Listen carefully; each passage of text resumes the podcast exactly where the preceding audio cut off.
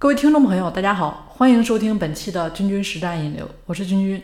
那本期节目呢，跟大家谈一下这个百度文库引流。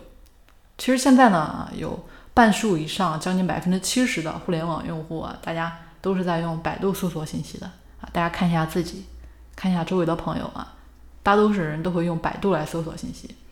当然，百度系列的产品包括百度知道啊。百度贴吧，当然包括今天呢跟大家讲的这个百度文库，对吧？那重要性就可想而知了啊。所以想做引流的朋友们，大家千万不要错过百度文库呢。当然你在发文的时候呢，审核很严，但是大家不要沮丧啊。如果说审核通过的话，那这篇文章很快就会被收录，占的权重呢也是相当的高，那是不是就很容易被有意向的人给搜到了呢？当然，一些呢。啊，引流比较厉害的高手，其实早就着手啊操作这个百度文库了。如果说啊你对某一个产品感兴趣啊，那大家搜索它的时候，其实百度文库里面的相关文章呢，很快就会被推送出来了。其实这些文章也都是啊各个网友上传出去的。那大家搜文章的目的是什么？是不是帮助大家来解答问题？所以，假如说这个文章是你传上去的啊，那对你这个产品有意向的顾客，那你说。啊，他会不会找你呢？啊，进行下一波的可能购买咨询，对不对？所以说啊做精准引流了，听众朋友们，大家一定不要错过这一点。那怎么来利用百度文库啊，来收录我们的信息呢？怎么来让这个审核变得更容易通过呢？所以这里面啊是大家需要注意的点，主要呢有三大步，大家需要注意一下。第一步呢，就是我们需要一篇文章，也就是你的软文。至于文章怎么写啊？我想大部分朋友可能写软文的实力啊是比较弱的，这就需要我们去网上整理了，搜索呢跟我们产品相关的文章啊进行整理，然后呢编辑出来一篇属于自己的软文。但是这篇文章啊，注意一定要有对一个问题你进行解决性的回答，针对一个问题你要解决性的回答它啊。这篇文章一定要有这个特质啊，因为这篇文章呢就是给大家释放价值的。解决问题的，解决难题的，对不对？这样的文章才容易通过啊。好了，那接下来跟大家说一下第二步啊，就是在文章里面要植入自己的关键词啊，就是利用这个关键词来引流了。当然，现在的文库啊审核越来越严，再加上呢是人工的审核。如果说大家直接啊直接加入你的这个微信，对吧？或者 QQ 啊一些联系方式。或者说你稍微变相的加入联系方式是很难通过的，啊，最好的方式呢就是引导客户去搜索你植入的关键词。这一点呢，前面啊，呃，跟大家也有提到过，在前面一些相关的节目。好了，接下来呢，跟大家说到我们这个第三步啊，就是上传文章过程中的一些技巧啊。前面跟大家有提到，百度文库呢是人工审核的啊，但是上传啊也是需要一定的技巧啊。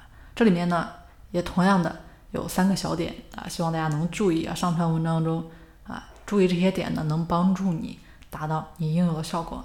首先就是文章标题啊，不能太明显的广告了吧啊，最好呢就是带有你这个我是来这边解决问题的啊这么一个意图，确实来为用户提供方便的，我是来帮人家的啊，这个时候才容易通过。如果说你的账号级别比较低啊，再加上你的这个文章这个标题营销的意图呢又比较明显，那很容易就通不过了，对不对？所以标题注意了啊，账号等级也要注意一下，稍微呢尽可能的高一点，但是低等级的账号啊也可以上传啊。这个呢比较关键的就是标题。接下来跟大家说一下这个内容啊，内容的排版呢也很关键，就是你排内容的时候整齐啊，一二三四排清楚。如果排版比较乱。啊，模糊，对吧？这个断断没断啊？这这个看着就连到一块儿了，哎，语言也不通顺，好像是病句啊。如果你是审核人，你会让这篇文章通过吗？如果说我们大家自己在搜一个东西的时候，出现的可能是乱码啊、乱七八糟的啊，或者说你看了啊，没有什么含金量的，第一反应就是关掉，不看了。所以站在用户的角度来看待这些事情，其实就好办多了啊。当然，文章呢也不需要太长，一般呢两到四页就可以了。这里提醒一下大家，做内容呢不要去这个百度系里面找啊，这个原因嘛大家应该也是懂得的啊。好了，那另外最后一小点呢，就是文档提交的时候啊，大家注意一下，有一个注意点，就是你提交的时候，它会让你写这个文档的简介啊。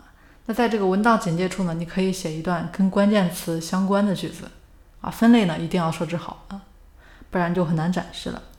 这里最后呢，再说一下文章内容的排版。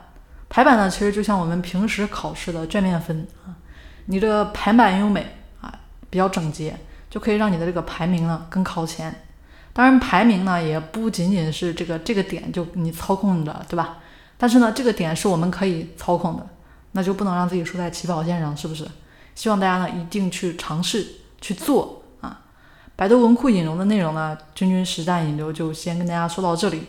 如果有不懂的话啊，大家可以在节目下方啊跟我们进行互动。呃，如果觉得今天的分享呢对大家有帮助的话，啊，大家可以点个赞啊！好了，我们下期节目再见啦。